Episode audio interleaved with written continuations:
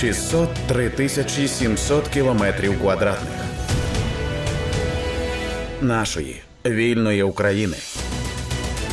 ЄС готує 12-й санкційний пакет проти країни-агресора. Що саме до нього може увійти? Як вплине на Російську Федерацію? Ми розпитали економіста Олега Пензіна. В ефірі громадського радіо працювала Олена Новікова.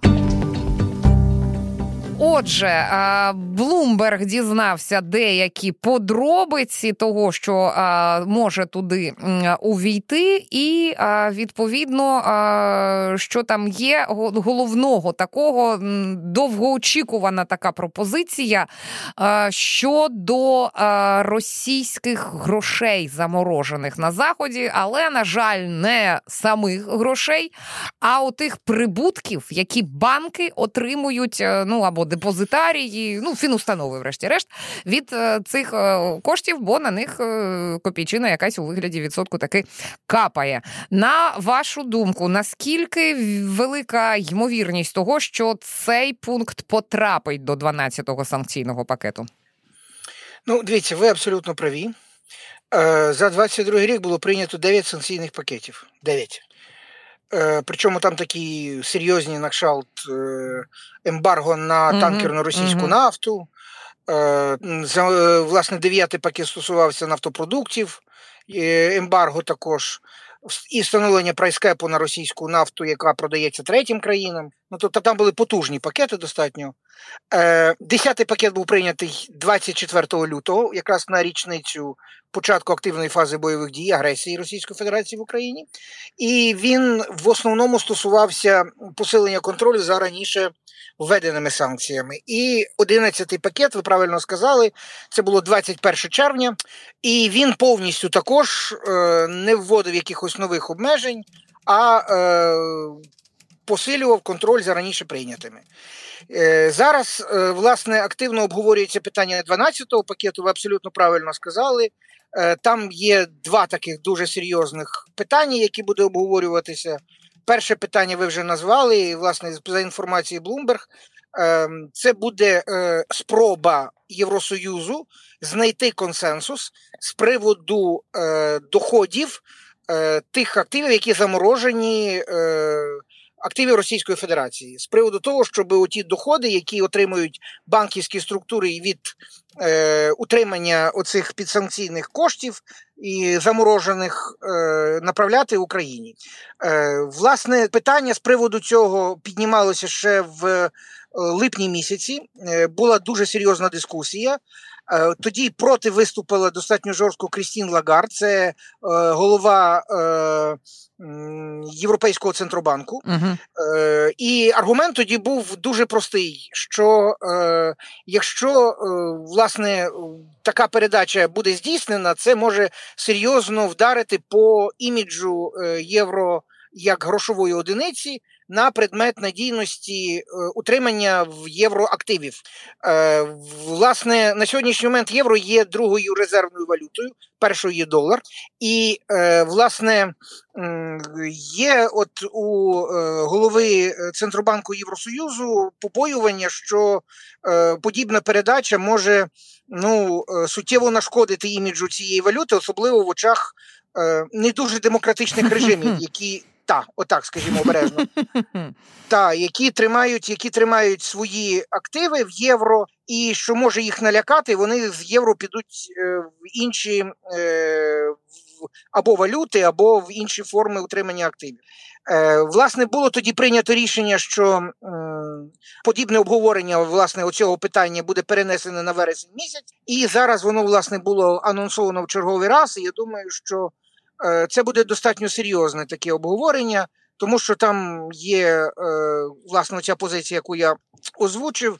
Так що тут е, поки що немає 100% гарантії, що це буде в 12-му пакеті. Ще одне, то, що буде в 12-му пакеті, пропонується і обговорюється, це питання російських алмазів. Власне, перед 11-м пакетом, чому власне питання російських алмазів є настільки болючим для Євросоюзу. 70% е, е, російських алмазів е, продається через е, алмазну біржу в Антверпені. Угу. Це Бельгія. Бельгія. Так. Так.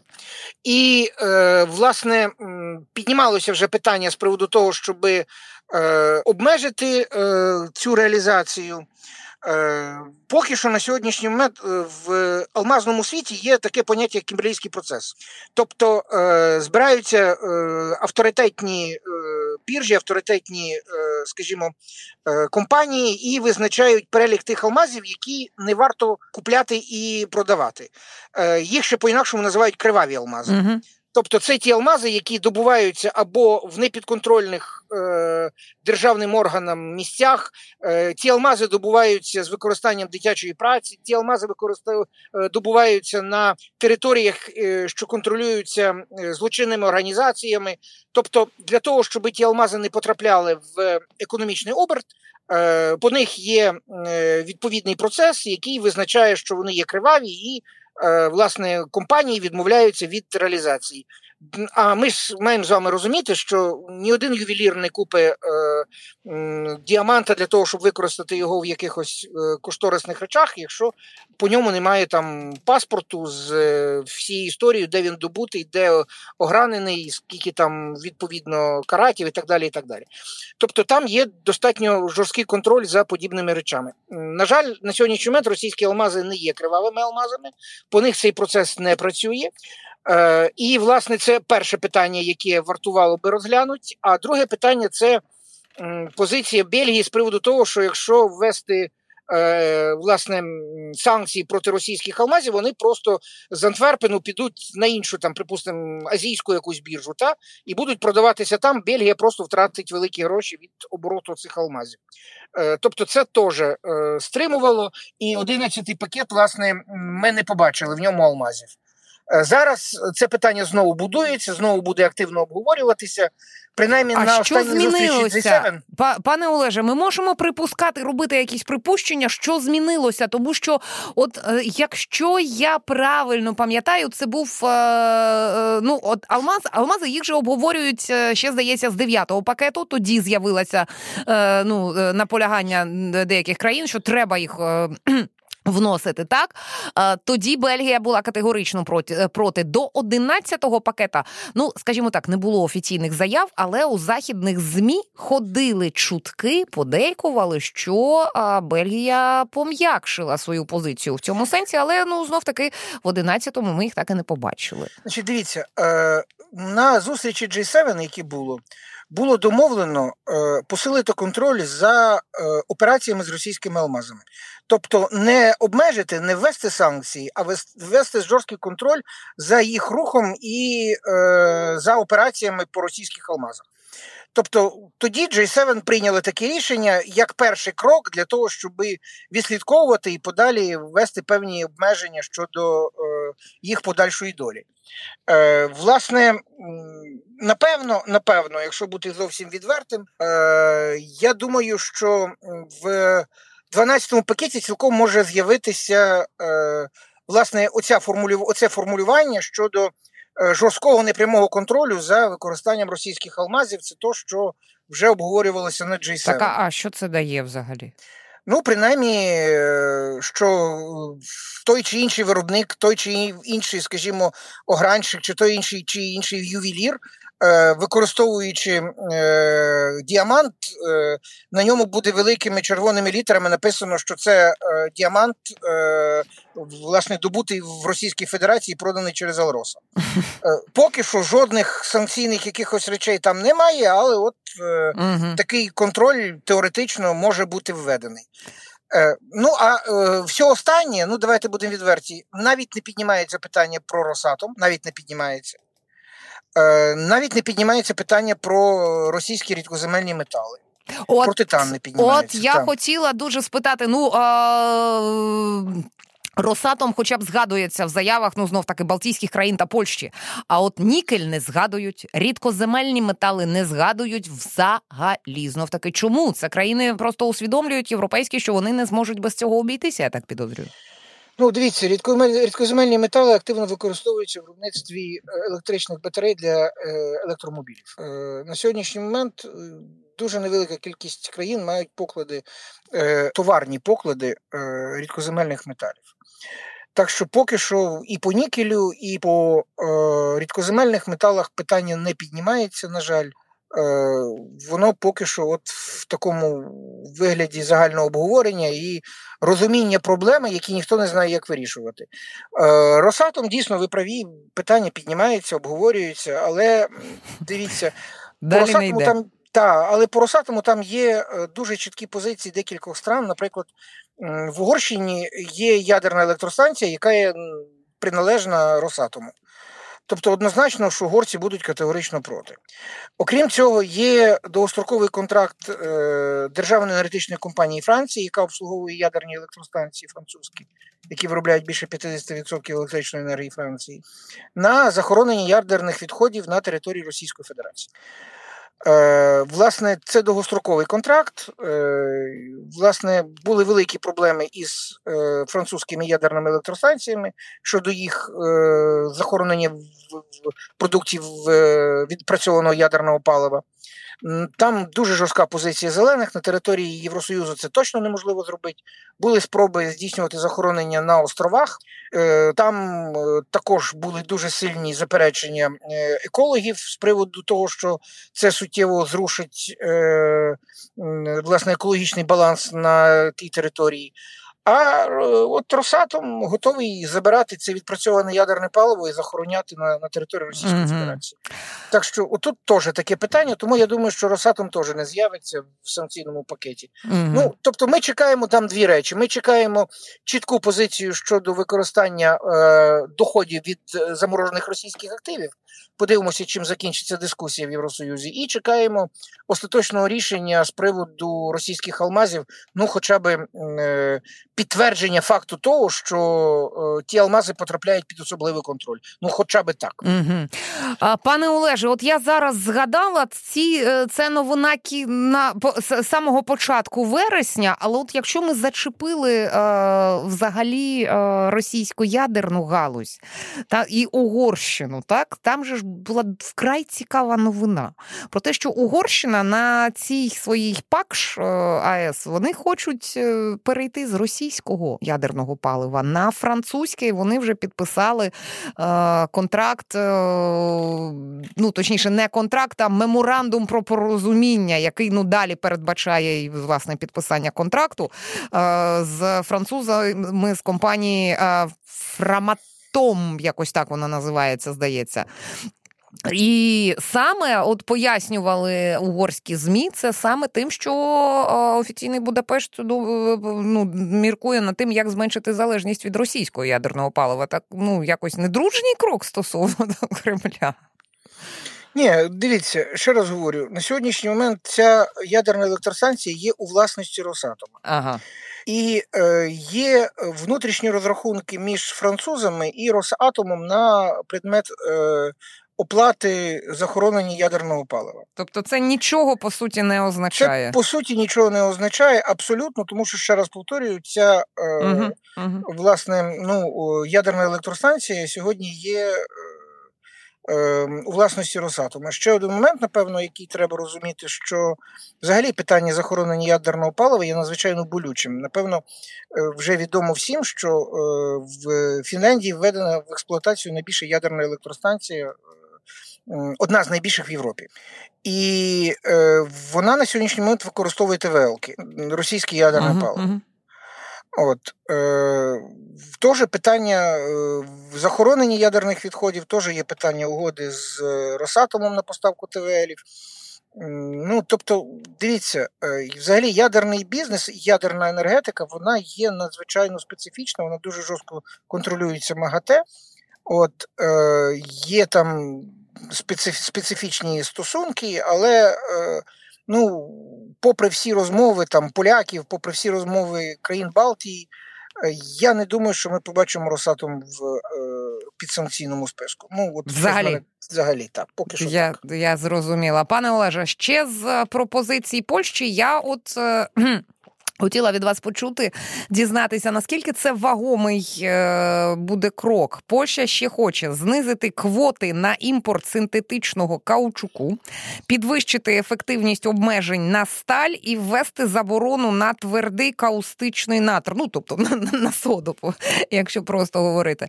Е, що Росія дуже багато всього цього експортує?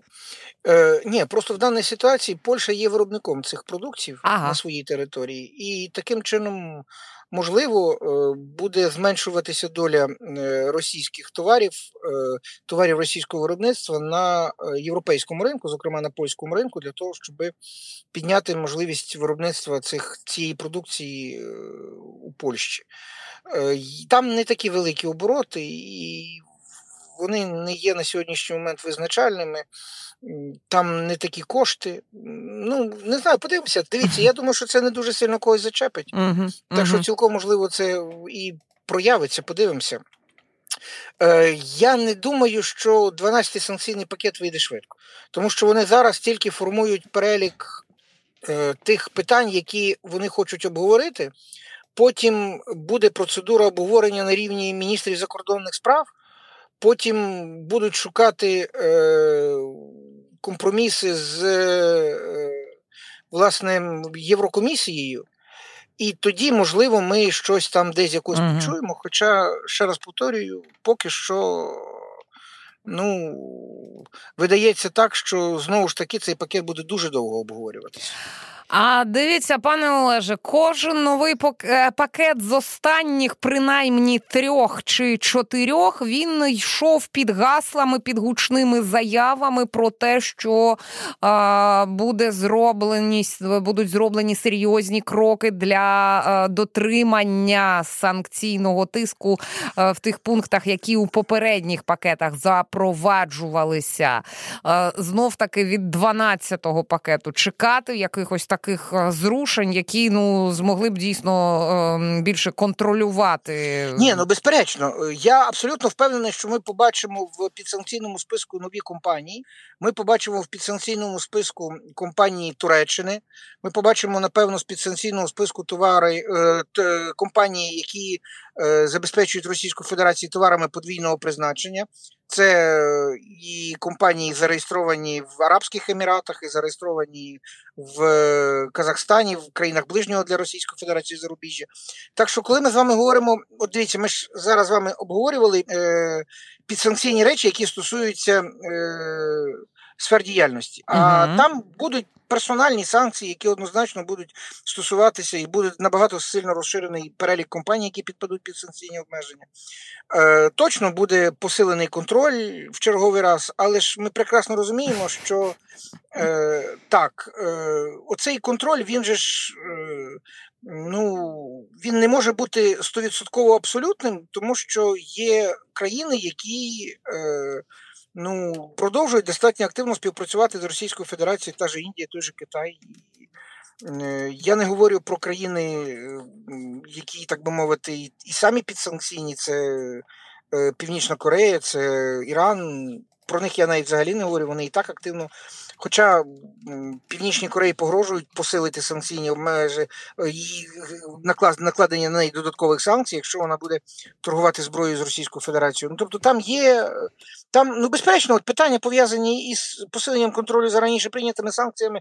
Вони будуть тепер практично в кожному наступному пакеті. Нас же зараз цікавить не посилення контролю, та нас цікавить, які нові сфери Нас цікавить результативність потрапляти. посилення так. цього контролю, тому що заяв ми вже наслухалися, а чіпи як їх їхала, так і так і їдуть, врешті-решт. Ну, на жаль, так, на жаль, так. І мова йде ж не тільки про товари подвійного призначення, мова йде і про, е, скажімо, там, е, в тому числі і запчастини до авіаційної техніки, там е, мається на увазі е, цивільної.